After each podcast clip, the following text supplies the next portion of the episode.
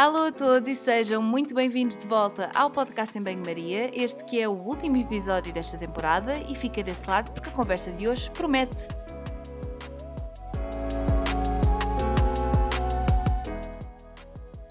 Hoje vamos falar das linhas que unem a psiquiatria à nutrição, do papel da alimentação em doenças do foro psiquiátrico e como é que o que comemos e a forma como o fazemos tem impacto na saúde e na doença mental.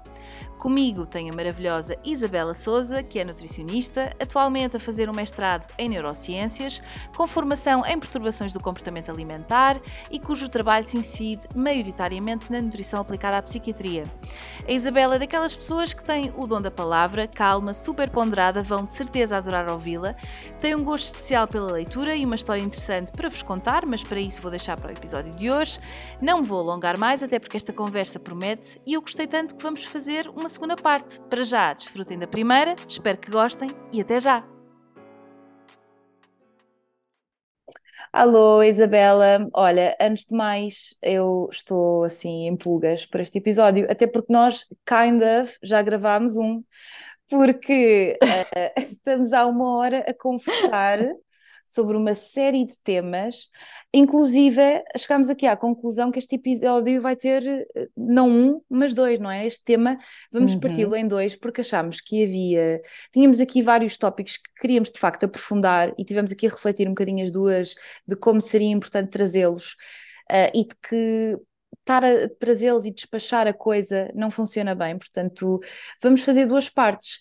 A primeira vai ser um bocadinho mais introdutória, no fundo, o que é que, eh, que a ligação entre a psiquiatria e a nutrição, e numa segunda parte nós vamos mergulhar um bocadinho mais em partes específicas da nutrição, na suplementação e tudo mais.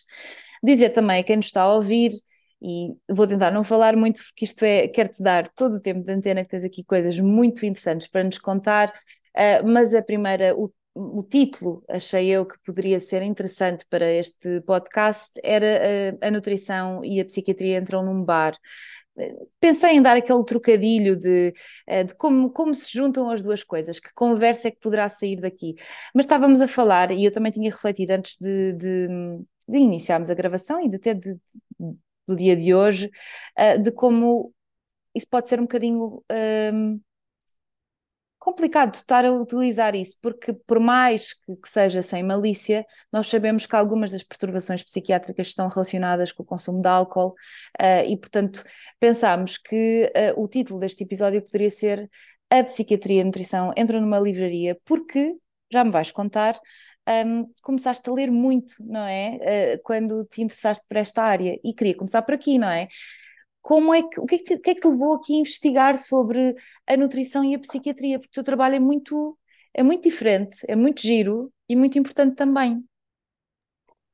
Obrigada, Margarida. Sim, epá, de facto. Olha, em primeiro lugar, obrigada pelo convite. Nós já te agradeci, mas agora aqui formalmente, uh, porque eu fiquei super contente, porque acho que isto é uma oportunidade uh, brutal para falarmos mais sobre esta área que ainda está tão escondida debaixo do, do iceberg, não é? Trazer aqui à tona temas que possam não ser tão intuitivos quando pensamos sobre o assunto.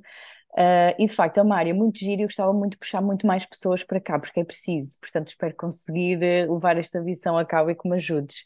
Um, esta questão que trouxeste da, da leitura, realmente uh, eu assim que comecei um, a debruçar mais sobre o tema foi quase que inevitável. Ou seja, eu fiz meu estágio académico e profissional no Hospital Psiquiátrico de Lisboa e a par um bocadinho daquilo que já te disse, quando lá cheguei, uh, levei assim com um balde de água fria porque apercebi-me do quão ignorante era nas matérias, todas, que são várias, depois vamos indo escrutinando, uh, e que precisava de perceber o que é que era estar no lugar do outro, e que muitas vezes só em consulta, num atendimento uh, em ambulatório, isto não era possível.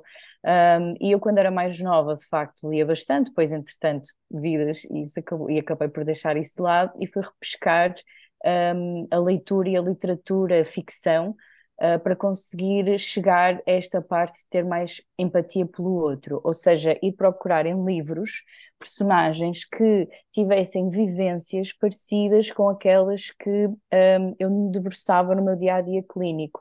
E eu acho que esta é uma questão um, que deveria ser transversal quando trabalhar, para toda a gente, na verdade, mas quando trabalhas em saúde, um, acaba por não só te ajudar a compreender o outro, mas também a, a desconstruir os muros do teu pensamento. Um, e quem, quem me introduziu um bocadinho esta temática dos muros do pensamento que nós temos para várias temáticas foi a Úrsula, uma escritora que eu gosto muito. Escreve distopias, uh, mas também aborda muitas questões que têm a ver com psiquiatria, portanto recomendo vivamente. Um, e então, na altura, eu fui para a área da, da saúde mental porque eu achava um bocadinho como a Bia, uma personagem de um livro que eu estou a ler agora, diz: ainda bem que nós podemos ser diferentes daquilo que fomos, porque realmente nessa altura eu achava que a nutrição na saúde mental fazia-me sentido, porque se calhar a forma como eu comia poderia influenciar a forma como eu pensava. E claro, isto é um basamento muito rebuscado. Hoje em dia, uh, olho para trás e sei perfeitamente que isto tem aqui muitos ses e muitas nuances. Uh, mas foi um ponto de partida. Um, foi um ponto de partida para tentar saber um bocadinho mais e debruçar-me sobre, sobre o tema. Portanto, acabei por iniciar a prática clínica e também de, de investigação, até porque em Portugal há muito pouca investigação nesta área, mas assim, muito pouca. Há um trabalho recente na, na Nature uh, que foi tentar estimar qual é que era o, gap, o gap de literatura uh, mundial nesta área e especificamente para Portugal eles estimavam que nós tínhamos menos de 15 estudos científicos até 2021 que procurassem estudar a relação da nutrição e segurança alimentar com a saúde mental. Ou seja, isto é muito insuficiente, não é? nós não temos aqui muito trabalho para fazer. Um, enfim, eu, acho eu acho que, uhum. acho que uma de, um dos objetivos uh, deste podcast também às vezes é mostrar às pessoas que há, que há áreas diferentes a trabalhar e quem sabe uhum. nós não temos aqui colegas nossos e estudantes que estão a pensar, mas o que é que eu vou fazer para a minha tese final, o que é que eu vou trabalhar? E se calhar pode ser aqui uma, um convite a uma área que, que de facto está pouco explorada, não é? Porque quando nós falamos uhum. da psiquiatria, uh, na, na, nutrição, uh, passamos logo ou pensamos logo nas perturbações do comportamento alimentar, que também vamos uhum. falar delas, mas há todo um outro mundo, uh, há, uma série de outras condições clínicas que, que merecem ser olhadas com, com esse, com, enfim, que possamos fazer esta, esta ponte entre as duas áreas. Um, e queria perguntar-te assim, eu acho que vai ser uma pergunta uhum. muito simples, mas que okay. espero, espero assim uma resposta não tão simples quanto isso, mas ou posso estar muito enganada, não é? Uhum. Em que medida é, então, é que a alimentação interfere na saúde e na doença mental e vice-versa? Ok. Olha, ainda bem que perguntaste, porque eu acho que essa é a minha pergunta preferida.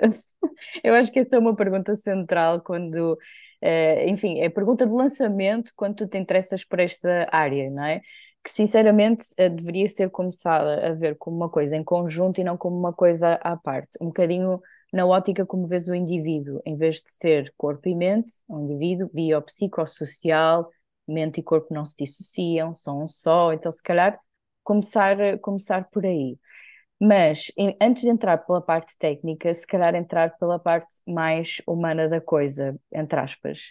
Ou seja, em que, um, a alimentação na saúde e na doença mental começa logo, e da forma que eu vejo, pelo ato de alimentar-se per se. Ou seja, se a tua saúde mental não está em dia, logo a priori Uh, é muito comum e é muito prevalente que tu tenhas dificuldades em te alimentar, seja por excesso, seja por déficit, não é?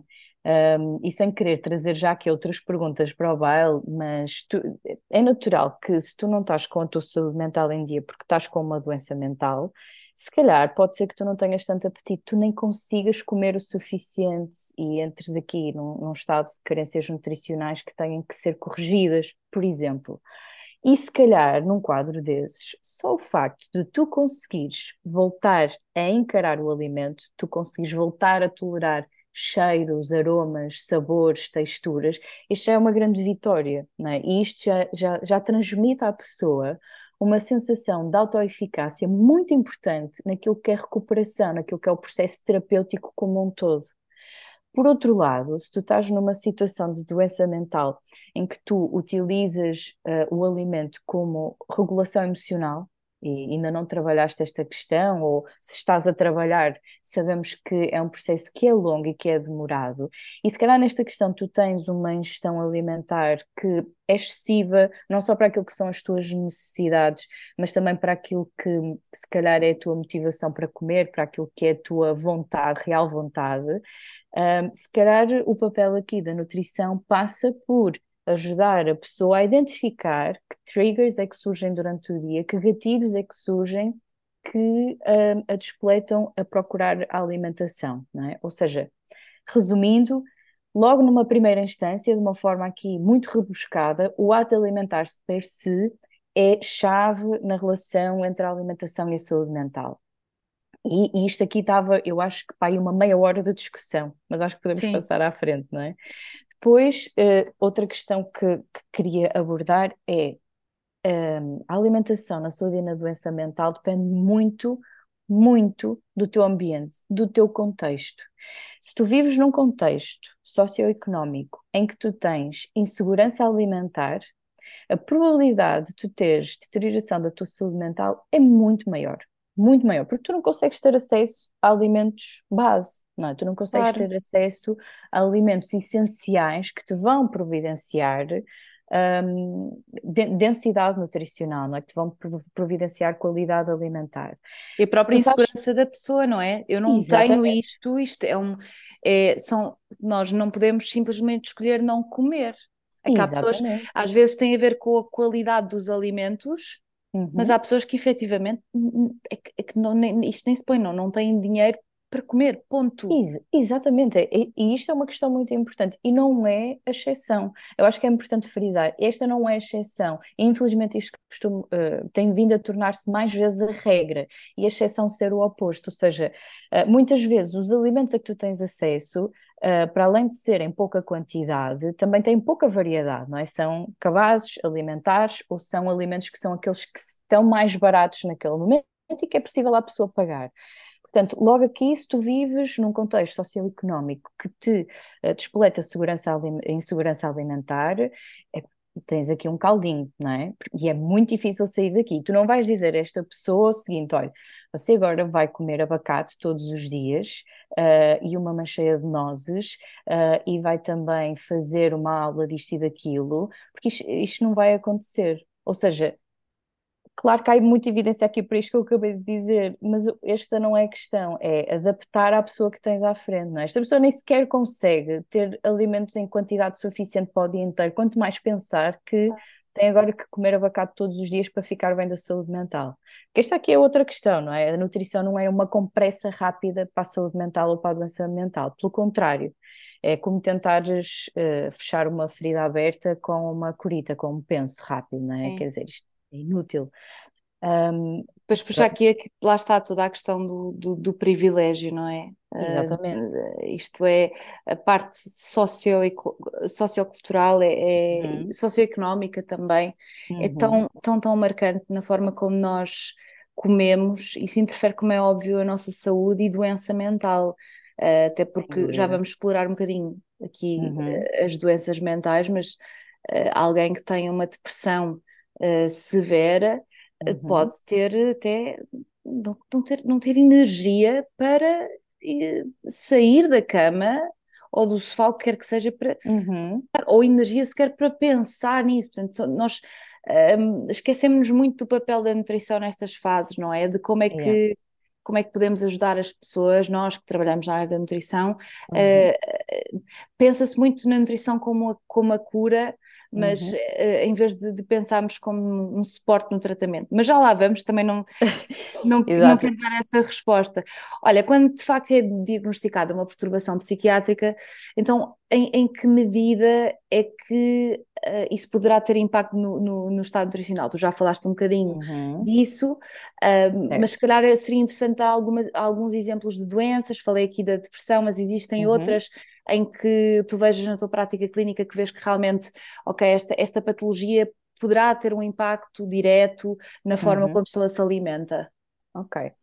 Uh, eu acho que esta, esta é uma pergunta muito importante, porque primeiro uh, há um diagnóstico de, de, uma perturbação mental e como é que esta, trans, esta informação é transmitida, como é que o receptor ouve, compreende e interpreta esta informação é logo o primeiro passo, porque muitas vezes um, isto pode condicionar o teu comportamento e a alimentação também é comportamento. Portanto, só esta parte inicial da psicoeducação e que nem sempre há tempo nos, uh, no sistema público de saúde para que ela aconteça, estamos a saltar logo aqui um passo muito importante. Um, depois, em segundo lugar, uh, em, em termos de perturbações mentais, claro que uh, um psiquiatra ou um psicólogo serão as pessoas mais indicadas para falar sobre, mas trabalhando na área, eu acho que seria interessante dar aqui exemplos de algumas que se calhar não são tão óbvias, não é? Uh, porque as perturbações depressivas são minimamente óbvias, não é? Se calhar não é tão óbvio que há vários tipos de depressão lá dentro desta caixinha, não é? E se As... calhar, eh, por se uhum. falar, eu não sei, eu acho que se fala muito do nome, fala-se pouco do, do, do, que é que, do que é que implica a depressão, uhum. não é? Eu uhum. acho que depressão é um, termo, é um termo que todos nós conhecemos, reconhecemos como doença, eh, mas não, não, não compreendemos de facto o impacto, o que é que uhum. é uma depressão severa ou, uma, ou até uma depressão resistente, não é? Pessoas que, que, que, têm vários tratamentos e que não e, e, que por vários motivos não, não conseguem sair um bocadinho daquele, daquela, daquele uhum. estado, daquela enfim, da doença, mas acho que sim, acho que faz, faz todo o sentido dar-se aqui um enquadramento de outras doenças que possam não uhum. ser óbvias uh, ou, ou, não, tão, não, não tão comuns como a depressão e, uhum. ou, as uhum. perturbações da ansiedade. Um,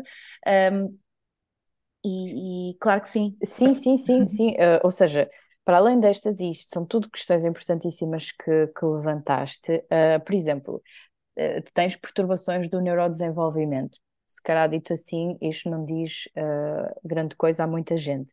Dentro das perturbações do neurodesenvolvimento, tu tens as perturbações do espectro autista. Tu tens um, perturba a perturbação de déficit de atenção e hiperatividade. Tu tens a perturbação de TIC, por exemplo, a síndrome de Tourette. Ou seja, dentro desta, uh, desta categoria, e atenção, é Sim, a pessoa não é a sua doença, mas isto é apenas a nomenclatura. Isto para dizer que, dentro das perturbações do neurodesenvolvimento, dei aqui exemplo destas três, e que são, é muito frequente, e, e não sei se pelos melhores ou pelos piores motivos, mas, por exemplo, a, a PDH está a ser muito mainstream, não é? Fala-se muito nas redes sociais sobre ter-se PDH, não, é muito difícil diagnosticar há psiquiatras especializados no próprio uh, diagnóstico e no tratamento, e portanto não é nada assim tão leviano como eu não me consigo concentrar.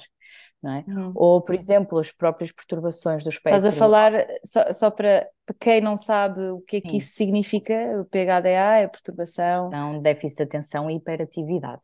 Exatamente. Exatamente. E, e, lá dentro também tem tipos, não é? Tem, salvo erro, três tipos diferentes. Uh, assim como nas perturbações uh, do espectro autista, é? Ou seja, um, lá dentro também há vários tipos. Eu agora estou também... a pensar, uhum. desculpa Isabela, não sei se isso, não sei se isso é uh, o acrónimo correto, porque eu estou sempre a pensar em ADHD, uh, que, é, que, é o, que é o equivalente uh, em inglês. ADHD.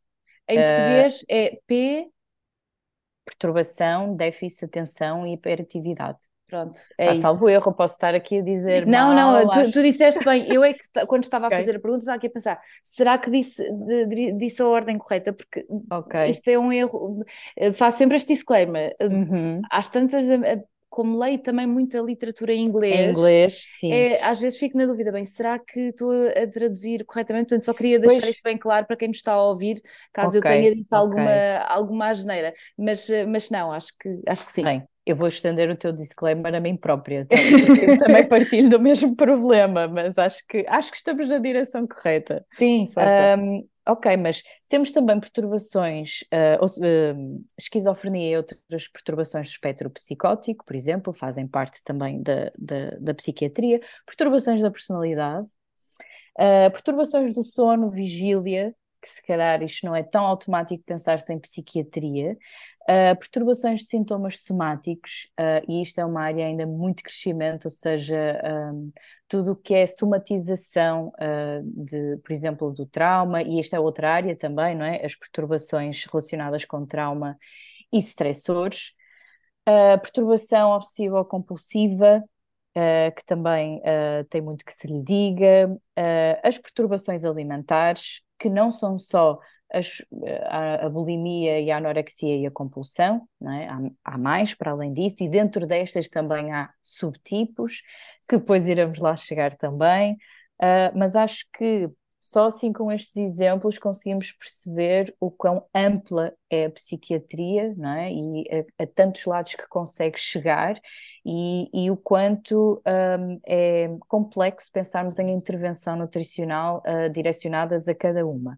Mas rebuscando aqui a tua questão, ou seja, quando diagnosticamos uma perturbação psiquiátrica, o impacto que, que, que isto pode ter no, no estado nutricional, se calhar é importante também fazermos aqui uma contextualização de números, assim, de, de, uma forma simplória, mas que, que se calhar pode, pode ajudar a quem está a ouvir um, ficar com, com alguma noção.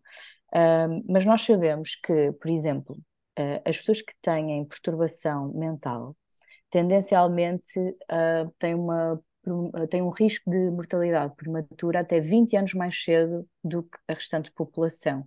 E sabe-se ainda, ou melhor, parece saber-se que esta mortalidade prematura uh, pode estar relacionada com comorbilidades físicas relacionadas também com a alimentação. Uh, não só, isto pode ser por excesso, como por déficit, não é? E, portanto, logo aqui as questões, um, isto levar a questões cardiometabólicas, em que de facto a nutrição pode ter logo aqui um papel preponderante a partir do momento que a pessoa é diagnosticada.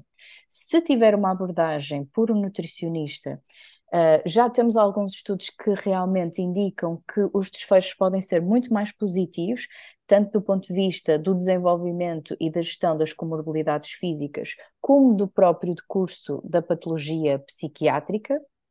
Portanto, logo aqui um, números que uh, não são novos, devo dizer, isto é algo que já se sabe em psiquiatria há algum tempo, mas ainda assim um, nós temos uh, falta de, de, guidelines de intervenção, e isto é aqui uma pescadinha de rabo da boca, que depois podemos explorar melhor porquê, mas de facto, quando há este uh, diagnóstico, um, a pessoa, devido à patologia de base, e portanto fatores de risco não modificáveis, pode ter determinados outcomes, como, como o exemplo que estavas a dar na depressão. Se a pessoa não tem sequer energia para se levantar da cama, o pensar sequer em comer, isto já é um desafio brutal. E quando falamos em não ter energia para se levantar da cama, isto é muito diferente da preguiça comum ou habitual de levantar quando o despertador toca. Estamos uhum. a falar de uma incapacidade, isto é uh, debilitante, é incapacitante, não é? Uhum. São sintomas físicos uh, muito, uh, muito debilitantes. Um, para além disso, um, já temos muita investigação, uh, principalmente da professora uh, Felice Jacka, eu acho que é assim que se diz, uh, peço desculpa se estiver a pronunciar mal o nome, que faz, fez dos melhores estudos experimentais. O que é que eu quero dizer com estudos experimentais? Investigação em que nós temos dois grupos de pessoa, uma pessoa que tem uma intervenção cariz nutricional e outro grupo de pessoas que não têm esta intervenção, e a seguir vamos ver quais é que são os resultados, grosso modo. E, portanto, a pouca investigação de qualidade experimental que nós temos nesta área, devemos muito aqui ao trabalho da professora Felícia eh, Jaca, que também procura responder a estas questões, que é, será que se eu tenho uma perturbação psiquiátrica, e no caso dela, mais especificamente para a depressão, eu tenho depressão. Será que um, se eu melhorar o meu padrão alimentar, eu vou conseguir melhorar a minha sintomatologia? Uh, um estudo muito interessante que, que, foi também a professora Felícia Jaca que fez foi o Smiles Trial, um, quem trabalha na área está mais familiarizado, em que tentou-se perceber se uma intervenção de cariz nutricional, ou seja, uh, os participantes uh, tinham um acompanhamento semanal com o nutricionista, muito importante tinha um fator ambiental à mistura. Era-lhes facultado os alimentos para eles, uh, durante hum. este processo todo, terem acesso. um, para além de, de psicoeducação, um, que tinham também relativamente à, à, à, parte da doença e tudo mais.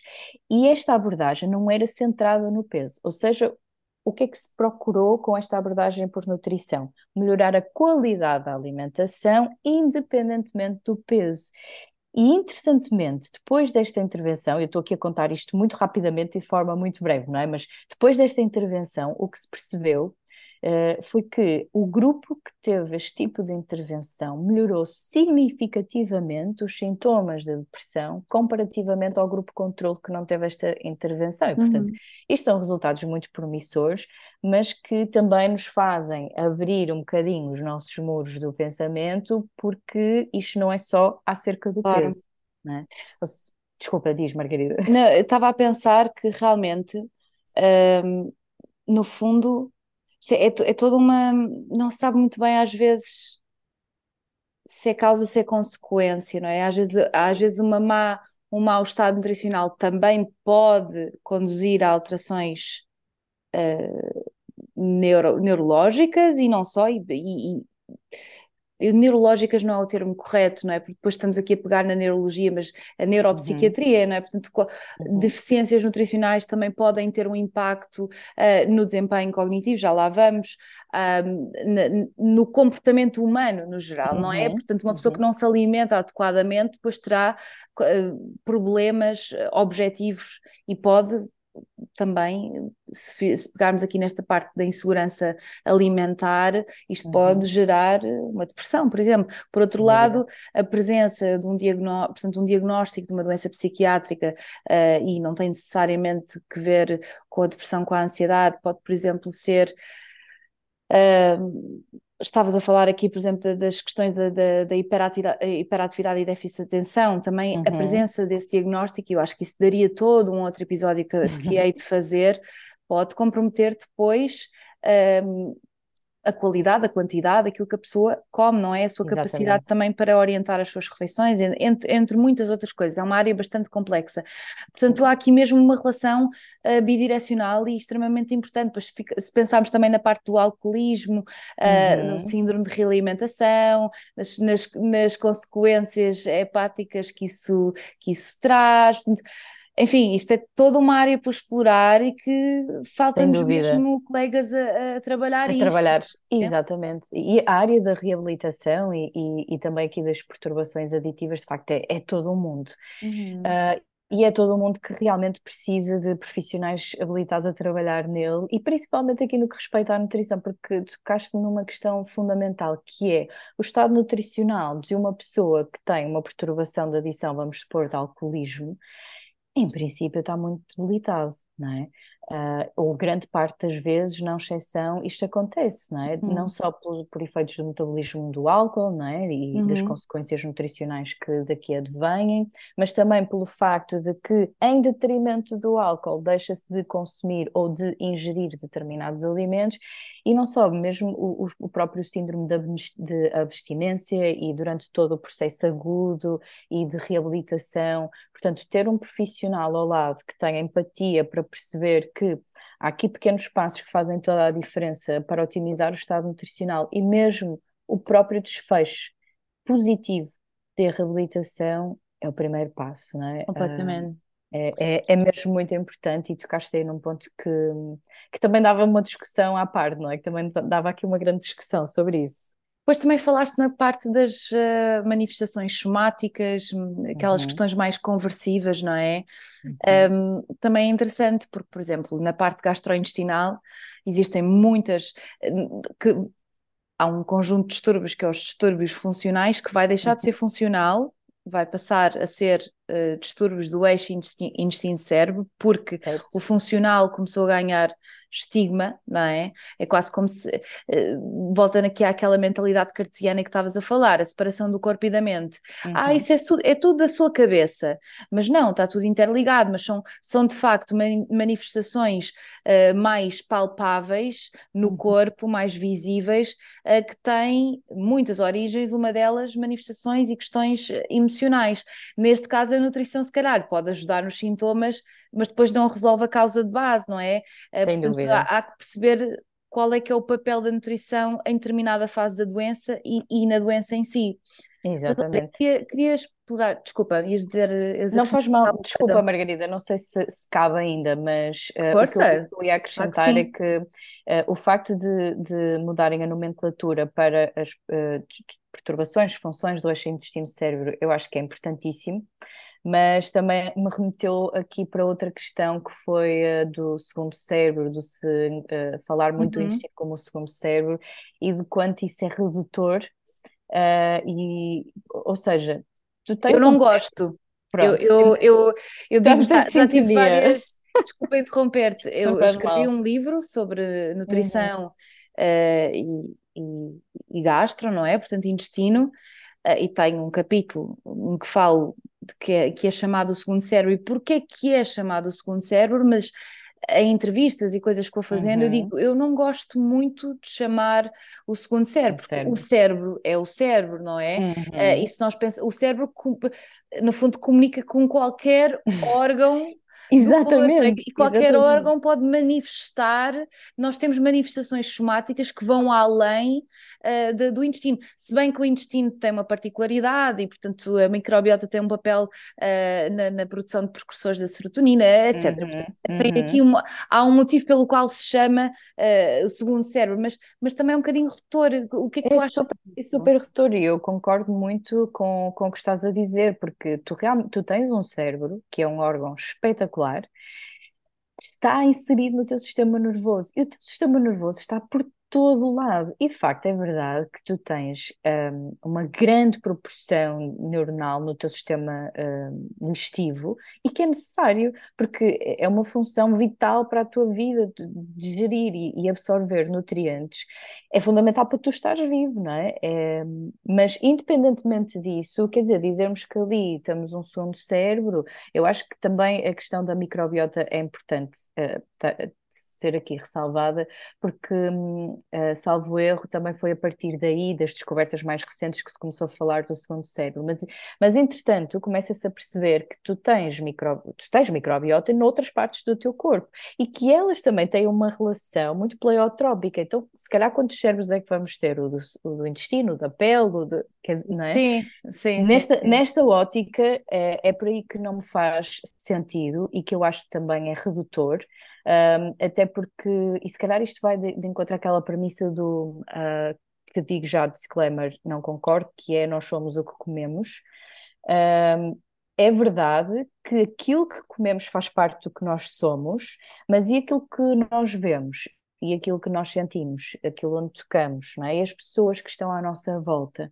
Não sei se, se estás familiarizada com o conceito do sociobioma, ou seja, uhum. uma proposta sim, sim, sim, sim. Que, efetivamente a zona geográfica onde tu estás, não é? o clima onde tu, a que tu estás sujeito, as pessoas com quem tu convives parecem ter não só a composição da microbiota comum, mas influenciar-se entre si, não é? Ou seja, claro. nós somos seres dinâmicos e estamos em constante interação com o nosso meio ambiente. Tocamos germes e, e, e micro-organismos, sem dúvida. Exatamente. Esta questão do segundo cérebro depois também me leva aqui a pensar que ao dizeres que o intestino é o segundo cérebro, acaba por colocar e não estou aqui a descredibilizar o papel da saúde intestinal ou o uhum. papel de, de, da função intestinal eh, na, na, forma como nos sentimos uh, e, e, o desenvolvimento de outras doenças que ultrapassam uh, a zona, o, o trato gastrointestinal, não é? Mas depois uhum. acaba por lhe dar um peso uh, e, de, e descredibilizar outras terapêuticas que devem ser, feit, devem ser feitas, nomeadamente, uhum. eu costumo, costumo, já ouvi várias vezes, ah, mas isso é depressão, isso é porque tens o intestino inflamado. Pá, caramba! Uh, noção, não é? É, completamente. Portanto, eh, eu às vezes tenho alguma dificuldade em usar estas analogias, uh, não, não acho que toda a gente leve isto à letra, como é óbvio, mas depois uh, nem toda a gente também tem a capacidade e o discernimento para perceber o limite que isto tem e, e a forma como isto uh, altera a, a, interpretação que temos do papel de cada órgão, não é? Uhum, uhum, sim, e, e, isso que estás a dizer, essa informação, ah, uh, você tem depressão uh, porque está com o intestino inflamado. Isto pode ter um impacto brutal na vida desta pessoa, é mais, isto pode levar à adoção de dietas de eliminação extremamente nefastas para aquilo que realmente poderia ser uma boa intervenção nutricional, claro. Pessoa alimentar-se e, e não, não é só na depressão, infelizmente, mas em muitas perturbações, isto acontece, em muitas perturbações psiquiátricas, portanto, eu acho que é preciso começar-se a sedimentar o conhecimento de que a perturbação psiquiátrica é uma perturbação, é uma doença como noutra zona do corpo qualquer, e não é uma compressa rápida de vamos tirar este nutriente e aquele que não temos evidência nenhuma para aquilo, uh, ou vamos deixar de comer isto, ou vamos fazer um junto, que vai curar alguma coisa. Ou seja, a, a, nutrição aqui não, não deve ser vista, e tanto quanto se sabe, do ponto de vista científico, como um, um fator de cura. Isto não existe. É um adjuvante, sem dúvida nenhuma, e pode ser muito importante para a qualidade de vida, de, de, da vivência, da, perturbação mental, seja ela qual for, mas nunca num, numa perspectiva de cura. Claro, e que é que, que, é que... mas... Não, não, estamos perfeitamente alinhadas. De que é que te adianta tu estares uh, a comer, ter, teres uma alimentação nutritiva, quando na uhum. realidade tens... Uh, uh, não, não, não, não exercitas, não dormes bem, não tens à tua volta pessoas que te, uma boa rede de suporte, não, não tens um trabalho, enfim, há uma série de, de, de fatores que contribuem para a genética também tem, tem um também, papel também, no aparecimento da doença mental, não é? Mas olha, queria, queria pegar, uhum. Eh, pegar aqui num, num, aspecto que é muitas vezes questionado, que tem a ver com a terapêutica farmacológica. Acho uhum. uh, que, e, isto nem, nem, deveria ser necessário dizer, mas, uh, uhum. mas acho que há um estigma enorme em relação à toma de, uh, de fármacos psiquiátricos portanto, uhum. antidepressivos, anti, uh, uh, ansiolíticos, antipsicóticos, portanto, se calhar não estou a dizer a classe de fármacos como deve ser, mas pronto, uhum. tudo aquilo que tenha a ver com o tratamento, fármacos utilizados para o tratamento de doenças psiquiátricas. Um, e, e, eu queria só dar aqui um, uma pequena introdução de como, de como isto é, é tão. Nós estamos em 2023, uhum. não é? Uh, já chega de pensarmos que os eh, fármacos são um penso rápido. Acho que uh, o problema que, que, o problema não é a prescrição, na minha opinião, não é a prescrição de fármacos, é por vezes o contexto em que isto é feito, em uhum. que ou o médico de família, porque não tem tempo, porque tem 10 minutos de consulta e porque as listas de espera para ver um psiquiatra são enormes e, portanto, acabam por ter de prescrever e depois não há um follow-up, ou não, ou, ou, não há a possibilidade da pessoa depois uhum. ter psicoterapia e ter aqui esta função sinérgica entre o fármaco e a psicoterapia e outras formas também de, de, de, de resolver o problema e de, de, de, suportar a pessoa na doença mental. Uh, mas, uh, mas de facto acho acho que não, esta ideia uh, estúpida de que tomar fármacos é um penso rápido, às vezes é um penso rápido que precisa de atenção, às vezes a farmacologia, os fármacos permitem que a pessoa que se controlem alguns sintomas para que a pessoa, por exemplo, possa elaborar na psicoterapia, que possa uhum. comer, que possa sair da cama, que possa sair, ter, ter uma escadinha que lhe permita chegar a algum lado que seja menos negro, não é? Uhum. Um, mas uh, desculpa, estou aqui a tirar-te o tempo de antena.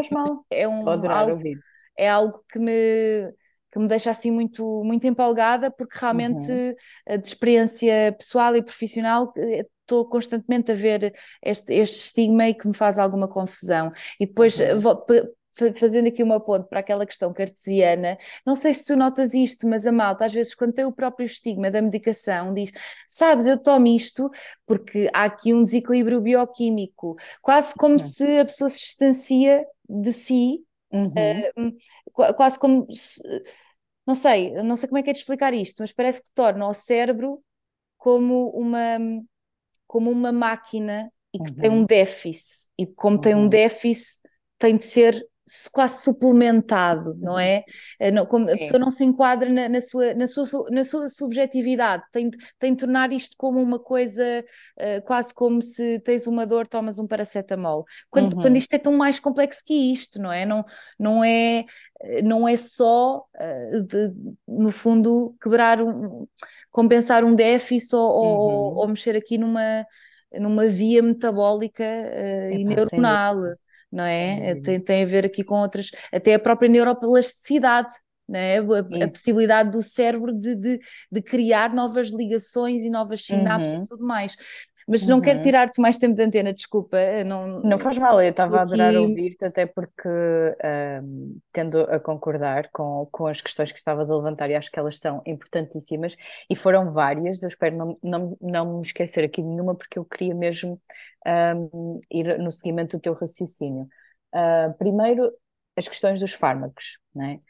Uh, os psicofármacos ou os psicotrópicos, a medicação psicotrópica, é verdade. É assim que, que se chama.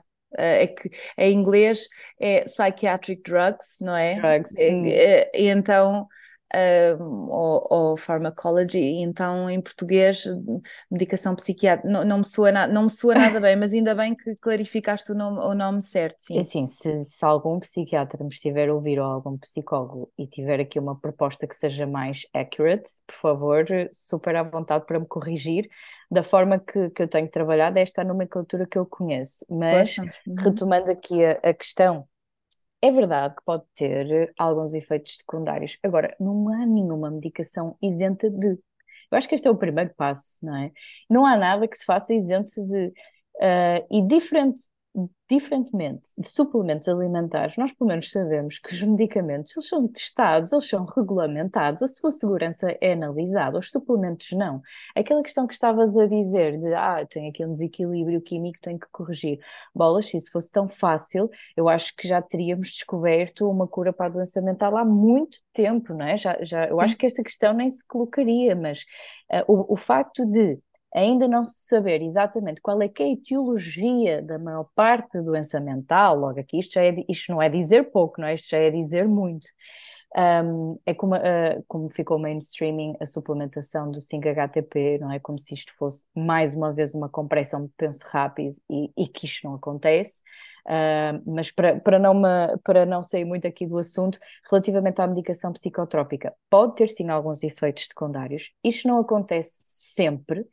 Nós sabemos que isto é altamente dose dependente, uh, princípio ativo dependente e também é, é, na janela temporal, não é? Estamos a fazer uma toma crónica de há muitos anos e que teve aqui muitas flutuações, o tipo de patologia, enfim, há aqui vários fatores confundidores. Agora, pode acontecer, sim, que, concomitantemente, a pessoa que está a fazer algum tipo deste, desta medicação, especialmente quando falamos em estabilizadores do humor, antipsicóticos, alguns antidepressivos, que concomitantemente tenha aumento ponderal, mas também pode ter diminuição. Portanto, há aqui muitos fatores que são heterogéneos e que são muito uh, dependentes das características até mesmo genéticas da própria pessoa, não é? Mas, não, mas este aumento ponderal ou diminuição ponderal não é exclusivo ao fármaco, ou seja, isto não é como se de repente eu tomo uh, um psicotrópico e já estou a aumentar peso automaticamente. Esta é uma dúvida que muitas pessoas, uh, é um receio que as pessoas têm, mas é curioso, quando tu vais ver a bula da maioria destes medicamentos, uhum. alguns não, alguns nós sabemos que têm um efeito mais claro no apetite, por exemplo, uh, e que uhum. e dizes que um, efeito, um dos efeitos secundários é o aumento de peso. Mas numa, espero não estar aqui a dizer uma, dar uma informação errada, mas muitas vezes nós temos como efeito secundário aumento ou perda de peso. Exatamente, ou diminuição. Porquê? Porque uh, antes disso, é verdade que alguns fármacos conseguem. Um, não, não quero dizer mexer, mas conseguem atuar ou têm aqui alguma atuação uh, naquilo que são os teus mecanismos de fome e de, e de saciedade, os teus mecanismos cerebrais regulatórios. E, portanto, obviamente, isto pode, de alguma forma, aumentar ou diminuir a tua ingestão alimentar. Não é? E o problema é, muitas vezes isto começa a acontecer, a pessoa não sabe porque é que isto está a acontecer e também não, não tem estratégias para fazer o coping destas situações, não é? Que lhe permitam ajustar-se a, alguns, a alguma sintomatologia que possa advir uh, do tratamento com os psicofármacos. Agora, isto não se verifica sempre ou automaticamente e, e numa proporção desmedida, uh, e para além disto, há outros fatores de risco que podem ser modificáveis e que se a pessoa tiver ajuda para uh, ter mais algum controle sobre eles, podem fazer total diferença, não é? Não é não só a nível da alimentação, mas também a nível ambiental, não é? Relacionados, não relacionados com a, com a doença de base. Um, há outras consequências, uh, por vezes, de alguns uh, psicofármacos uh, que, que, que são também coadjuvadas com uma intervenção nutricional. Por exemplo, já falamos aqui desta questão do apetite, não é? Temos estratégias para nos ajudar a lidar com os sintomas. Não é que se os quiséssemos eliminar e não é que os quiséssemos negar, mas é compreendê-los e perceber se há outras questões que ajudam a despoltar e quando isto acontece, o que é que eu posso fazer, não é? Como é que eu posso melhor uh, auxiliar esta situação? Mas para além disto, uh, muitas, isto acontece mais frequentemente em tomas crónicas ou quando há mudança de terapêutica, enfim, em casos mais graves, podemos ter situações de obstipação, de diarreia, de muitas vezes de dislipidemia, que pode ser transitória ou não xerostomia, ou seja, estamos a falar cedo, de uma secura extrema, enfim, sintomas pontuais que há pessoas que nos podem ajudar a, a lidar com eles. Não é? Há estratégias alimentares muito um, agradáveis até, que podem ser introduzidas no dia da pessoa para quando isto acontece. E aqui também a nutrição, de facto, ter um papel uh, coadjuvante muito importante. Portanto, respondendo a esta questão, se, se determinados fármacos mexem aqui ou interferem com o peso e o apetite. É um ninho, não é? Pode ser, não é? Pode ser que isto aconteça, mas não talvez uh, na dimensão que o inconsciente coletivo idealiza, não é? Que é eu vou tomar um medicamento uh, para a minha doença psiquiátrica e eu vou automaticamente já aumentar 20 quilos.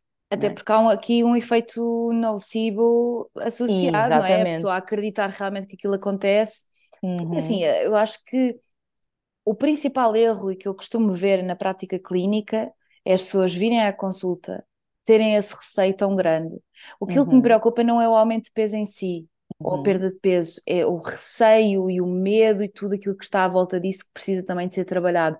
Mas além disso, e muito mais importante, é o facto das pessoas depois cessarem, param de tomar. A terapêutica. Uhum. Não é? E quando na realidade devem ir ao médico e se de facto qualquer sintoma uh, secundário, seja a alteração de peso ou outra, que seja muito incomodativa e que não passe passado um X tempo que nós sabemos que é à partida expectável, uhum. então uh, há, há, existem outras alternativas. é preciso que as pessoas percebam que em medicina eh, e nós não somos médicas, mas, uhum. mas pronto, uhum. trabalhamos com médicos, há sempre esta avaliação do risco-benefício, não é? Exato. Uh, e é muito importante comunicar com o clínico, não é? Com, com o psiquiatra que acompanha a pessoa e se há algum sintoma que está a ser desconfortável ou incapacitante, então discutir com ele e ajustar, não é? Esta claro. também é uma, é uma função importante do médico e que também deve ser, um, eh, e que também deve ser discutido em consulta, não é? Um, mas estavas a dizer, desculpa, perdi-me agora na tua intervenção. Não, estava, queria... desculpa eu que estou, mas é esta conversa, daí ser uma conversa, não é? Nós estamos aqui a trocar, e, a trocar umas ideias. Um, eu, eu, acho que acabaste por, por responder no fundo a tudo. Eu acho que, de facto, a medicação pode ou não ter um efeito peso e ter outros sintomas uh, gastrointestinais ou, ou ou muitos outros, não é? Dependendo Exata, do tipo de fármaco. Exatamente. Alguns a nutrição pode ajudar a gerir, é preciso é pensar também qual é a extensão, a severidade destes mesmos sintomas e discutir isto uhum. com o uhum. médico, mas também só para dar aqui uma ideia às pessoas de que de facto a nutrição, mesmo aliada à própria terapêutica, ajuda imenso a poder uhum. tranquilizar Sim. as pessoas e gerir estes sintomas Sim. que às vezes são tão desagradáveis, especialmente no início da terapêutica. Exatamente. Um, e só, só, para deixar aqui um parênteses, Margarida, a, a questão da imagem corporal um, epá, desempenha aqui um, um, papel muito importante, porque não raras exceções as pessoas já têm uh, um problema com a própria imagem corporal, que não sabemos se é anterior ou uh, concomitante com a própria patologia psiquiátrica, uh, e que depois se exacerba quando a pessoa começa a notar algumas manifestações físicas que, que ainda a desagradam mais e é sem dúvida um fator de risco enorme para o abandono da terapêutica farmacológica, porque tende-se a ficar cada vez com maior insatisfação daquela que é a sua percepção subjetiva da sua imagem corporal, nem sempre há psicoterapia aqui a acompanhar, que é fundamental. Uh, isto aqui também tem a minha visão pessoal sobre o assunto, Uh, mas que faz toda a diferença, não é? Muitas vezes, uh, que já me aconteceu, o encaminhamento para a consulta de nutrição, porque a pessoa está gorda e tem que perder peso. e a pessoa vem à consulta e quer dizer, há muita coisa por detrás e que se calhar não é ali na consulta que vai ser ou que é o melhor sítio para ser trabalhado, não é? E que não está a haver este acompanhamento e o papel do nutricionista é muito além daquele do que, bem, agora vamos lá reduzir aqui uns quilinhos na balança, não é? Claro, uh, pode é preciso ir à causa, não é?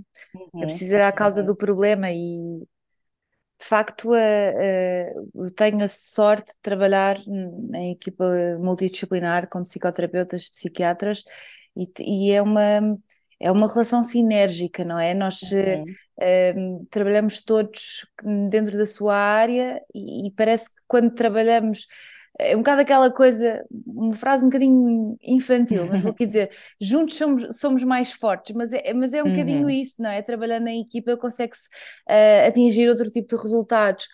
Olha, em relação aqui à cognição e à aprendizagem, uhum. qual é que é o papel da nutrição? Uh, aqui mais especificamente eu até gostava de uh, focar-nos em suplementos, porque estou uhum. aqui a uhum. pensar, uh, malta que, ai, eu estou com um problema de memória, tenho que tomar, tenho que tomar um suplemento qualquer, olha, eu tenho na época de exames, vou, vou ali à, à ervanária e compro, e compro este, tipo, este suplemento XY. O que é que nós sabemos? Vale a pena tomar alguma coisa? Uhum. Um, Conta-me.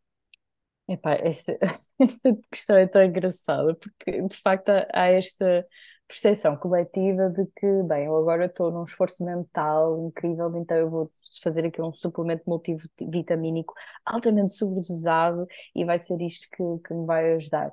E se calhar a pessoa está a dormir super pouco durante as noites, de forma muito interrupta. Bebe uh, muito café. Bebe muito café, muito estimulante, muita cafeína para o sangue um, se calhar até está obstipada porque não se alimenta o suficiente, está a fazer uma restrição calórica porque está tão naquela, não é, de fazer um trabalho ou de complementar uma tarefa que se esquece de comer, uh, não se movimenta, está muito parada e de repente vai ser ali um, um comprimido que vai solucionar a dificuldade mental? Não, se calhar não. antes disso a pessoa vai dormir um sono bom durante algum tempo, vai repor a, a sua baseline daquilo que é fundamental e eu acho que este também daria outro episódio, mas o sono na saúde mental é, uh, bom, eu diria que é um dos pilares fundamentais e o sono é muito subvalorizado na nossa cultura, infelizmente, uh, e se calhar é um dos atores principais. Uh, mas relativamente à cognição, se há suplementos e se a nutrição pode fazer aqui alguma coisa, acho que há um desconhecimento daquilo que é exatamente a cognição. O que é, é isto da cognição? E como é que uma substância apenas, um suplemento qualquer, vai fazer aqui algum, uh, vai ter aqui uma moça.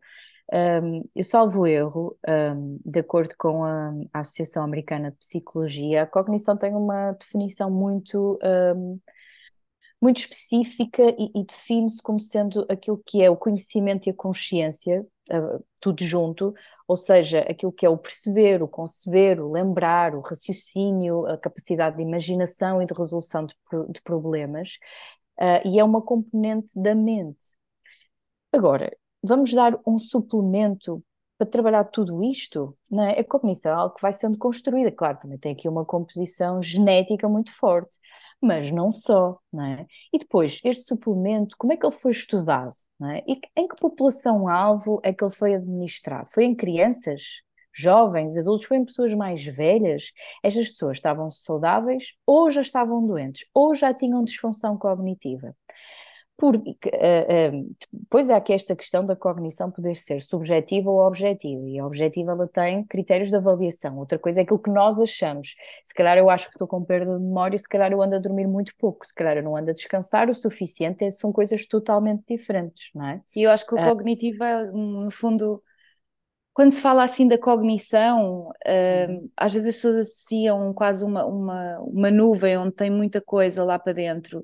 Uhum. Uh, e, e não, não querem chamar cognição, mas querem se chamar memória, ou Isso. falta de energia, ou uhum. cansaço, e vai tudo para estes suplementos que normalmente uh, nos, nos anúncios da, da, televisão é sempre alguém que está tipo.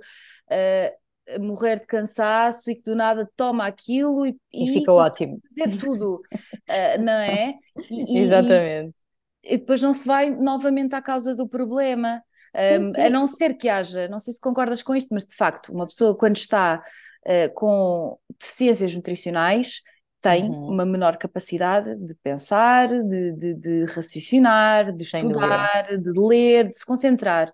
Uh, e que às vezes a correção dessas mesmas deficiências nutricionais, obviamente que melhor, melhora estas funções. Agora, assumir que a toma é quase como se fosse um boost. Exatamente. Mesmo que a pessoa Bem, não é, é tenha é um problema, tomar uhum. vai melhorar quase assim um doping da, da cognição. Vou aqui usar eu, um termo um bocado. É, é, verdade, é verdade. Eu acho que se calhar ajuda a pensarmos que se isso realmente fosse possível, já muita gente tinha enriquecido a pala de, desse suplemento, porque isso de facto era uma coisa quase que miraculosa, não é? Um, isso não existe. E se calhar a pessoa é, aquilo que, é um bocadinho aquilo que, que estamos a dizer, não? É? ela está cansada, ela não se alimenta o suficiente, se calhar ela já nem come um vegetal há um mês um, e, e, de repente continua cansada. Ou então a pessoa está com outra patologia que nem, nem ainda investigou, não é? E está a tentar camuflar. Um, nós temos alguma evidência científica no que respeita à suplementação para aquilo que é disfunção cognitiva, não é? Em indivíduos, normalmente, pessoas mais velhas e que já, já têm um diagnóstico de algum cognitive impairment, portanto, eu acho que isto traduzido à letra pode-se dizer disfunção cognitiva. cognitiva e que de facto há alguma suplementação que coadjuva na melhoria desta disfunção. É? Ou seja, mas do ponto de vista uh, profilática, nós não temos assim uh, grande evidência. Uhum. Pelo contrário, uh, na, na coadjuvação terapêutica, temos alguma naquilo que são os ácidos gordos ômega 3, um, alguns estudos, um, alguns RCTs, alguns estudos experimentais na área, em que de facto, naqueles que têm uma disfunção cognitiva leve, moderada, há uma melhoria do desfecho, por exemplo, mas quer dizer, é, é pouca coisa, não é? é também dose dependente. Um, outra coisa que eu acho interessante uh, falarmos e que tem que ver com isto é a questão dos nootrópicos ou dos tais cognitive enhancers, ou, uhum. é? uh, que têm sido também muito mainstreams uh, ultimamente. E para, para dar só assim um lamiré do que é que possa ser estes nootrópicos, estamos a falar de substâncias, não é? Que, que normalmente uh, são retiradas uh, de plantas ou, ou, fabricadas sinteticamente e que se pensa que possam ter uma ação específica uh, no metabolismo das células neuronais a ponto de promoverem a maior capacidade de pensamento, raciocínio, de memória, etc. Portanto, isto é, isto é a hipótese que lançam, não é? Quando falamos de, dos nootrópicos. Um, e há vários várias plantas uh, nesta categoria, como se conhece, que se for ali a, a, uma loja muito conhecida aqui em Portugal, que vende vários suplementos, por exemplo, o ginkgo biloba ou, um, por exemplo, a rhodiola, que são assim uh, mais conhecidos. Estes suplementos, eles não são isentos de risco. E a eficácia, nós não temos estudos de eficácia onde, para quem, em que circunstâncias, não é? É preciso muito cuidado, porque estes suplementos não são regulamentados, as pessoas não conseguem ter a real percepção da quantidade do, do metabolito ativo que está lá, se é que está, e o que é que lhe vai fazer. Um, e saber, por exemplo, aqui estou-me a lembrar do ginkgo biloba, não é? Que hum, se pensa que, em estudos in vitro, ele consegue um, quando traduzido para uma linguagem comum, uh, tornar o sangue mais fino, assim com muitas aspas. Se nós estivermos a falar de uma pessoa que está a tomar um anticoagulante e de repente está a fazer esta suplementação, é capaz da coisa não correr, uh, não correr muito bem, não é? Ou, é que exemplo, depois basta ir, basta ir à prateleira. O problema é que um, enquanto quando tu compras um fármaco e à partida uhum. aqueles que são prescritos pelo médico, uh, tu tens de ter uma prescrição, é há um Exatamente. motivo. Nesta, nestas suplementações, tu, tu, simplesmente pegas na embalagem e vais pagar. Portanto, uhum. não, há, não há um cuidado de perceber se a pessoa sabe o que é que está a tomar, se há alguma interação. Uhum. Uh, e eu, eu, tenho, eu tenho sempre alguma reticência com extratos, uhum. uh, se bem que quando falamos em medicamentos, muitos medicamentos são feitos a partir de extratos de plantas, ok? Mas uhum. são feitos eh, segundo condições muitíssimo controladas, em doses muito controladas estudadas, e exatamente. estudadas, que passam uma série de fases para serem aprovadas, e estes suplementos não têm uh, portanto, não, não, não, não seguem a mesma linha até chegar a, ao, ao, paciente, ao consumidor, o que lhe quiserem chamar. E daí nós não conseguimos garantir a sua eficácia, portanto, uh, e não só, porque também não existem estudos que comprovem de facto essa mesma eficácia. Portanto, estar a tratá-los, risco-benefício, em muitos casos, não vale a pena. Não vale Mas a pena. Há outras coisas que não, uh, que não são pagas uhum. uh, e que são estratégias mais até comportamentais e que partem pela educação e que têm muito mais eficácia, Sem inclusive dúvida. é estudada e com evidência do que propriamente uhum. estes suplementos. Sem dúvida. Isabela, estamos aqui a chegar à, à primeira parte de, do nosso episódio. Uh, queria só tocar num assunto que até foste tu que mencionaste, estávamos aqui a falar uhum. começar a gravar da disforia de género, uh, de pessoas que passam por processos de transição uhum. um, e, que, e do papel uh, que também a nutrição eventualmente poderá ter. Confesso uhum. quando tu me mencionaste isso, eu acabei de colocar um stories hoje de manhã da minha ignorância uh, em relação a alguns assuntos Uh, desta matéria, uhum. uh, de, de, de, sentir que, como nunca foi um assunto para mim, na medida em que uhum.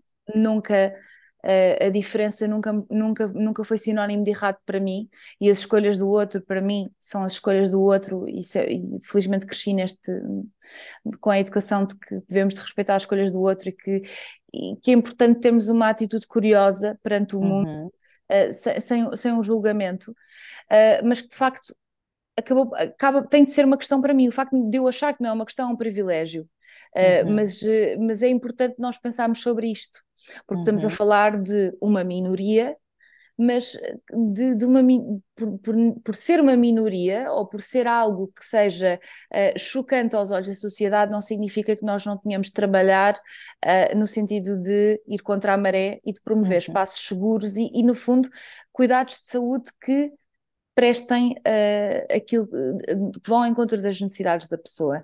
E portanto, tu mencionaste muito bem, era algo que eu não tinha pensado um, ehm, perguntar, e portanto vai todo o crédito para ti que, que, que, que pensaste, olha, e se, e se, falássemos sobre isto? Gostava uhum. que me explicasse aqui um bocadinho da disforia de género, qual é que é o uhum. papel da nutrição, um, ehm, o que é que acontece nesta fase de transição, os efeitos secundários, como é que a nutrição pode ajudar? Ok. Então, estas, tudo o que tem que ver com disforia de género, e era um bocadinho aquilo que também tínhamos falado, um, eu também falo hoje em dia de uma posição um pouco menos ignorante do que se calhar há dois ou três anos atrás, quando pela primeira vez me debrucei sobre o assunto, quando fui para o estágio no Centro Hospitalar Psiquiátrico, que, by the way, foi uma escola excelente. Um, não sei se a doutora Silvia Daniel vai ouvir, mas se ouvir um grande beijinho para ela, porque eu aprendi muita coisa com ela, porque foi a minha orientadora no, no hospital.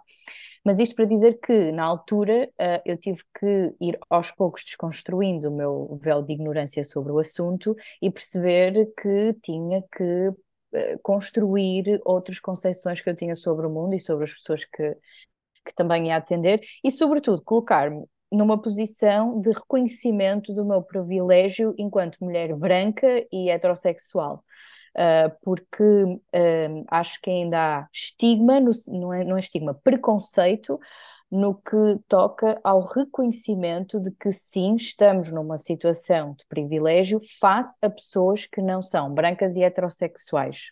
É? As pessoas acham sempre... que o privilégio, mas como, como, é que isso é um privilégio para mim? Como é que um privilégio, que, uma coisa que, que, que que veio comigo é o meu ser, como é que isso é um privilégio? Uhum. Não deveria ser um privilégio, ok? É um privilégio porque a sociedade discrimina a sociedade, todos nós, não é? Eu não estou a, distanciar-me da sociedade, porque todos nós, de alguma maneira, mais ou menos, eh, temos um papel ativo e devemos ter um papel ativo, daí nós estamos aqui as duas a dizer que já fomos mais ignorantes ou somos ignorantes, eh, uhum. porque a, a, assumir a ignorância permite-nos das duas, uma, ou, fica, ou ficamos na ignorância, que eu acho que isso uhum. é um bocado uhum. chato, que isso depois passa, depois passa da ignorância para o ódio. Para o ódio, mas eu, eu diria, eu, eu acho que uh, vou dizer aqui uma coisa que se calhar é um bocadinho feia, mas uhum. acho que há uhum. uma diferença entre a ignorância e a burrice. A burrice é aquela ignorância que é aceitada. Não sei. Ou se calhar aquela ignorância cega, não é? Que, é, não, que é inflexível. também pode ser, que é uhum. inflexível, uhum. sim. Não quero estar aqui a ter um, não, não quero fazer aqui um comentário muito uh, de julgar, mas uh, acho que não tem mal nenhum assumirmos a ignorância. Acho que isso claro faz, que faz de nós mais humanos e, e permite-nos chegar ao outro. Exatamente, eu acho que, aliás, eu acho que esse é o primeiro passo, não é? Uh, que, que, todos nós que somos brancos e heterossexuais temos que, que assumir, um, porque eu, enquanto pessoa branca, eu não tenho que me preocupar em ir a determinadas. Uh, em estar em determinados contextos e ser discriminada por isso, não é? E se calhar nunca tive que pensar muito nisso ao longo da minha vida enquanto cresci. Isto é uma situação completamente uh, utópica para uma pessoa que se calhar não tem a cor de pele branca. Um, e uma coisa muito importante que eu aproveito já para dizer é, no que respeita à investigação científica, e seja em psiquiatria, seja em nutrição, seja em outra área qualquer, é preciso nós investirmos um bocadinho mais em métodos mistos. O que é que isto quer dizer? Não só investigação quantitativa, mas nós precisamos de incluir o nosso objeto de investigação, que no caso são as pessoas que estão a ter determinada vivência na própria investigação, não é? Se eu preciso de investigar e se eu quero uh, fazer investigação nestas questões da transição, e já lá vamos, então, se calhar, eu preciso de qualitativamente ouvir as pessoas que estão a passar pelo processo, não é? Perceber quais é que são as necessidades, perceber uh, quais é que etc, etc. Ou seja, incluir as pessoas e não estar a falar num pedestal em que eu nem sequer sei o que é que é estar nos pés daquela pessoa, mas eu já estou a debitar sobre isto, não é? Eu acho que isto também é um bocadinho uh, esta questão do privilégio branco, não é? Que nós assumimos que, que somos superiores a, a todo e qualquer outra existência. Mas para não entrar por esses caminhos, uh, no que respeita aqui a, às questões da disforia, a disforia de género é uh, uma considerada ainda hoje em dia uma perturbação psiquiátrica, não é? No qual a pessoa está discordante com o género que lhe foi atribuído à nascença. Hoje em dia discute-se também muito a despatologização, penso que é assim que se diz, não sei, desta, uhum. desta perturbação, uh, de deixar de ser considerada ou vista como uma perturbação, e hoje em dia há intervenção hormonal uh, ou cirúrgica de afirmação de género. Isto pode ter aqui várias nuances e vários tipos de, de, de intervenção, não é? endócrina, etc. Um, quando um indivíduo, uh, para já, ele já já é uma pessoa que neste, nesta fase do mundo e em Portugal já vai sofrer N obstáculos ao seu desenvolvimento enquanto está a passar por esta questão. E depois uh, tem que lidar com mais outros quantos no, no atendimento em saúde, não é? Porque ainda há muito estigma nos profissionais e tudo mais. Nesta, nesta transição, uh, quando falamos uh, em específico da parte hormonal, há há uma intervenção hormonal muito forte, não é? Que é necessária para produzir os efeitos que se quer, mas ela também está associada a, outro tipos, a outros tipos de desfechos, nomeadamente as questões da imagem corporal. Portanto, eu acho que é, ajuda um bocadinho se nós pensarmos que estamos a falar de alguém que está a tentar, um, a sua expressão de género não é aquela que ela deseja, ao mesmo tempo está a iniciar uma terapia hormonal que está a mexer com imensa coisa no corpo, está a transformá-la brutalmente, e se calhar a ideia que ela tinha Uh, e que visualizava daquela que seria a sua imagem corporal durante o processo não corresponde, não é? Porque este tipo de intervenção não é raro o facto de ter outcomes uh, cardiometabólicos uh, ou cardiovasculares e metabólicos um, que a, nutrição pode de facto ajudar no sentido de ajudar a pessoa a alimentar-se de uma forma mais coincidente com aquilo que é o processo que ela está a passar, não é? Para diminuir a possibilidade de alguns desfechos, como é o caso, uh, por exemplo, da saúde óssea da pessoa, quando nós falamos na administração de, de corticosteroides por causa da parte sexual, do próprio, de alterações do perfil lipídico, das flutuações ponderais que vão acontecer. Uh, e que são expectáveis também, um, da própria, às vezes, resistência à insulina, que também não é tão raro, ou em situações de insegurança alimentar, porque nem toda a gente que passa por um processo destes está numa situação de segurança alimentar e também é preciso. E procurar ver. ajuda, não é? Procurar Eu acho que. Sem dúvida. Eh, no fundo, aquilo que estávamos a dizer, de criar espaços seguros, não, é, uhum. não é só para nós eh, nos nós nos tornarmos mais conhecedoras do tema, é, é uhum. é, precisamente para podermos apoiar as pessoas de forma a que elas e criar um espaço em que a pessoa não se sinta julgada. Porque acredito que os, o, o, preconceito é, é tanto, por vezes, que só o processo em si já é longo e difícil o suficiente, ainda pensar, bem, mas tenho que marcar uma consulta de nutrição ainda, uhum, uhum. E, será que, e será que a pessoa que me vai ver compreende este processo? Sabes que agora que estamos a falar neste assunto, é muito interessante uhum. isto, porque eu trabalho em cuidados intensivos no hospital, e estava aqui a lembrar-me de, de, de, casos em que nós temos uh, pessoas uh, que portanto, fizeram um processo de, de, transição. E quando tu fazes, uh, portanto, estimas as necessidades energéticas totais, uhum. uh, e nos cuidados intensivos tem de ser muitíssimo. Um, ehm, tudo ali ao milímetrozinho. Tudo ali ao é? milímetro, não é? Tu não sabes bem se utilizas uma fórmula que considere um masculino ou feminino. Uhum. Porque, no fundo, uh, vais utilizar o, o, portanto, o, o forma gender?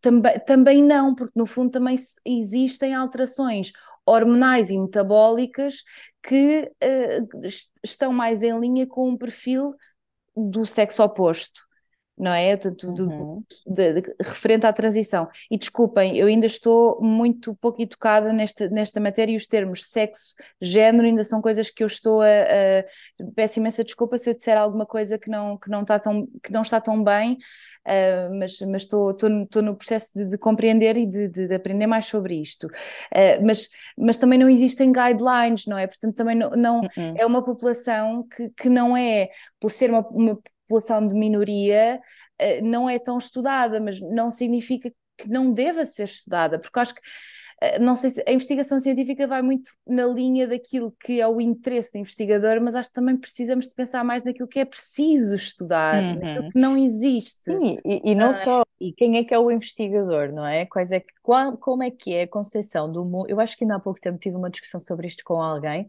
Qual é que é a concepção que o investigador tem do mundo que o rodeia? Isto é muito importante, porque isto vai condicionar as questões de investigação que faz e a forma como a conduz. O facto de esta questão que levantaste das, das guidelines, epá, isso é super importante. Uh, e ainda bem que a levantaste, porque elas realmente não existem, não é? Tu ainda só tens uh, guidelines de intervenção naquilo que é o sexo feminino e o sexo masculino, ponto final.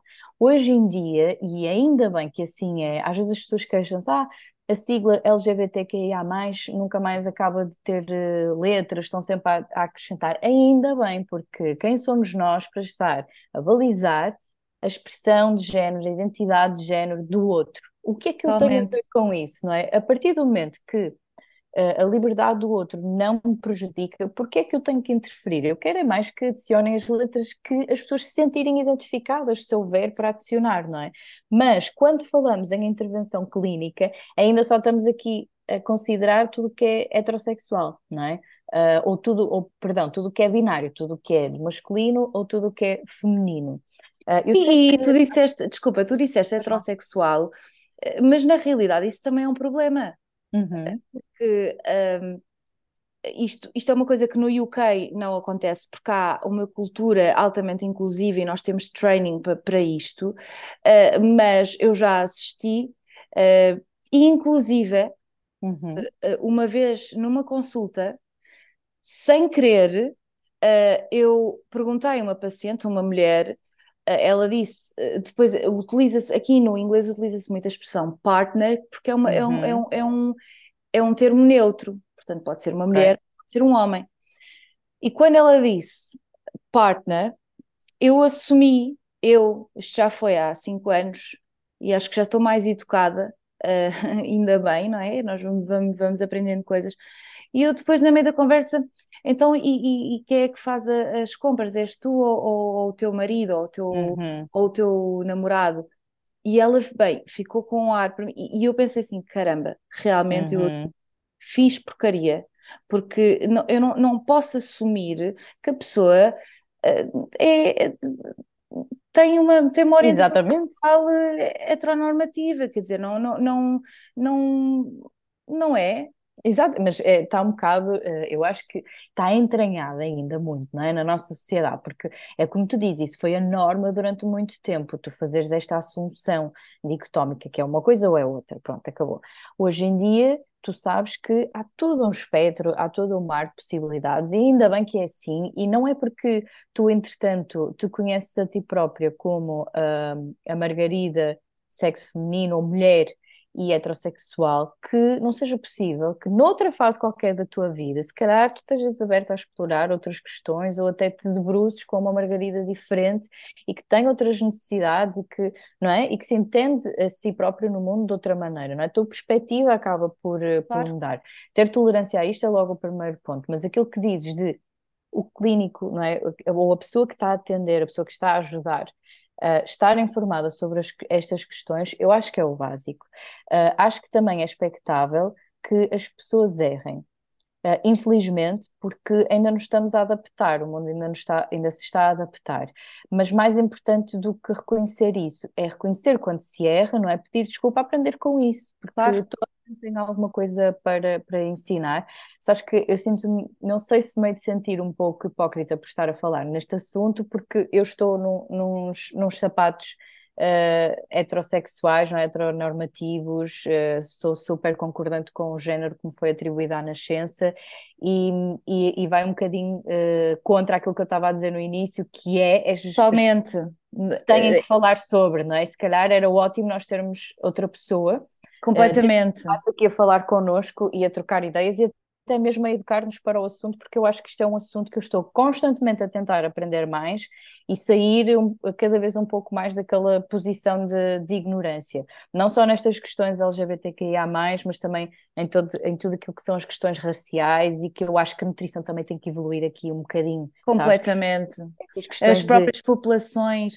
Mas, mas estás a dizer, eu estou nos mesmos sapatos que tu uhum. e, e, daí reforçar tanto a minha ignorância, que é eu não sei, uh, mas, mas, mas estou a aprender, estou a informar-me, mas, mas quem não procura informar-se, isto é uhum. é um fruto de um, de um, privilégio enorme, não é? Sem nós, dúvida. Nós temos de utilizar o privilégio que temos ao nível, o privilégio, quando falo privilégio, estou a falar de um contexto social, não é? Uhum, exatamente. Para, para ser uh, promotores de mudança, uhum. uh, não é? Porque percebo exatamente o que estás a dizer e que no fundo esta conversa, este, este, vamos terminar aqui este episódio a, a estamos aqui a assumir o nosso privilégio e a pensar, olha, que estamos a falar de um assunto uhum. uh, que, que, no fundo estamos a falar de, de, de um problema de, de outros, de, pessoas que sofrem isto. Onde é que elas estão nesta conversa para, para, para, darem, para darem, o seu parecer do, do, que, do que é que realmente se passa? Uh, e, e, portanto, se passa, não é? Exatamente o que é que acontece, o que é que elas sentem, porque nós uhum. estamos aqui a uhum. falar de uma perspectiva do, do profissional de saúde que, que, que, eu acho que partilhamos da mesma opinião, que não é, uhum. nós não temos uma postura hierárquica e, e, e paternalista em relação aos nossos exatamente. pacientes. Eu, uhum. eu, pelo menos não tenho nada esta coisa do faz isto, faz aquilo. Uhum aprendo com os meus pacientes e é, e é uma troca mesmo, uh, apesar de ter o meu, o meu input científico e o meu background, enfim, de, como profissional de saúde, um, mas, mas no fundo estás aqui a deixar-me um convite também para eu trazer este tema e, e, e não trazer alguém que, que, que se identifique, no fundo, siga a norma, não é? Alguém que isso. realmente saiba na pele o que é que são estas questões. E vou fazê-lo, vou, vou acho, acho isso ótimo, acho que é uma, um, oportunidade muito, muito boa. E se calhar, paralelamente a isso, não sei, Margarida, mas outra questão que também me, me dá aqui muita comichão na nutrição, não é só o facto de nós ainda não termos a intervenção adaptada a outras, uh, a outros tipos de corpos que não aquilo que são o tipicamente o feminino e o masculino, mas também aquilo que são outro tipo de populações. Ou seja, o que é que eu quero dizer com isto? Um, eu não tenho números aqui comigo para salvaguardar uh, a hipótese que vou lançar para o ar, mas eu tenho quase, um, eu tenho uma indicação muito forte ou quase convicta, de que em investigação científica, tudo o que são uh, populações não brancas são muito pouco um, não têm tanto lugar dentro da própria investigação. E, portanto, aquilo que nós sabemos, em grande parte, é maioritariamente, ou acho eu que é maioritariamente estudado na população branca. E, portanto, até que ponto é que depois estas indicações são assim tão transversais, não é? Porque um, na zona geográfica onde tu estás, na cultura onde tu estás, se calhar não faz sentido toda a gente ter um padrão alimentar mediterrâneo, percebes? Claro. Uh, esta é uma acho... questão que eu ainda tenho vindo a trabalhar e que acho que é importante, porque às vezes eu penso, uh, e se calhar também do ponto de vista feminista, mas ok, então e a mulher que neste momento não está a viver em Portugal, que está a viver ou que até está a viver em Portugal, mas, de, mas é de outro sítio, não é? Que é imigrante uh, e que é de uma cor diferente da minha. Eu vou ah, tentar ajudá-la a adaptar uma alimentação de estilo mediterrâneo quando as origens dela são totalmente diferentes, aquilo que lhe dá prazer é totalmente diferente. Não, eu uh, acho que eu, eu, eu, eu, até parava aí na questão da mulher, porque uhum.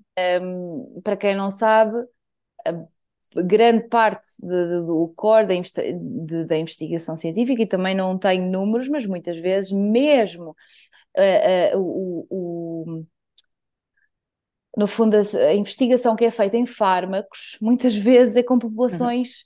com homens, uhum. nós mulheres temos muitas, muitas hormonas quote unquote, aspas, uhum, não é? Que uhum. flutuam ao longo do mês e, portanto, não somos uh, aqui o protótipo ideal para testar determinadas, determinadas intervenções médicas e, portanto.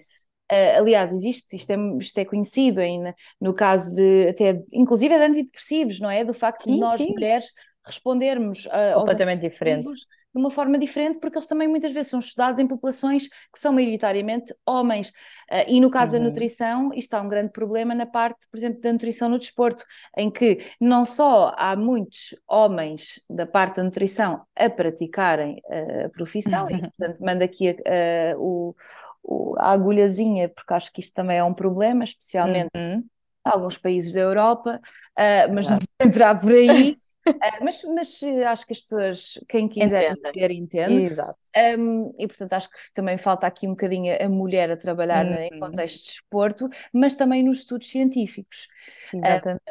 É, é, um bocadinho aquele parênteses que estávamos a falar, ou seja, a mulher também já foi e continua a ser uma minoria em vários setores. Isto é um facto, não é? E claro que nós, eu acho, e falo por todas, acho eu que gostamos que hajam pessoas de outro, sexo, de outro sexo, não é? do, do sexo oposto, sexo masculino ou de outros géneros, que nessas mesmas situações uh, nos deem voz e que sejam também promotores da nossa maior inclusão em. Uh, mas quando falamos depois em intervenção da nutrição no desporto e quando falamos em atletas femininas, se são maioritariamente atendidas por homens, também sentimos na pele aquilo que possa ser, não é? Portanto, um bocadinho a fazer o paralelo que estávamos a dizer anteriormente, a representatividade das pessoas com determinadas vivências naqueles mesmos, nas, nas conversas, não é? Nas intervenções, um, etc.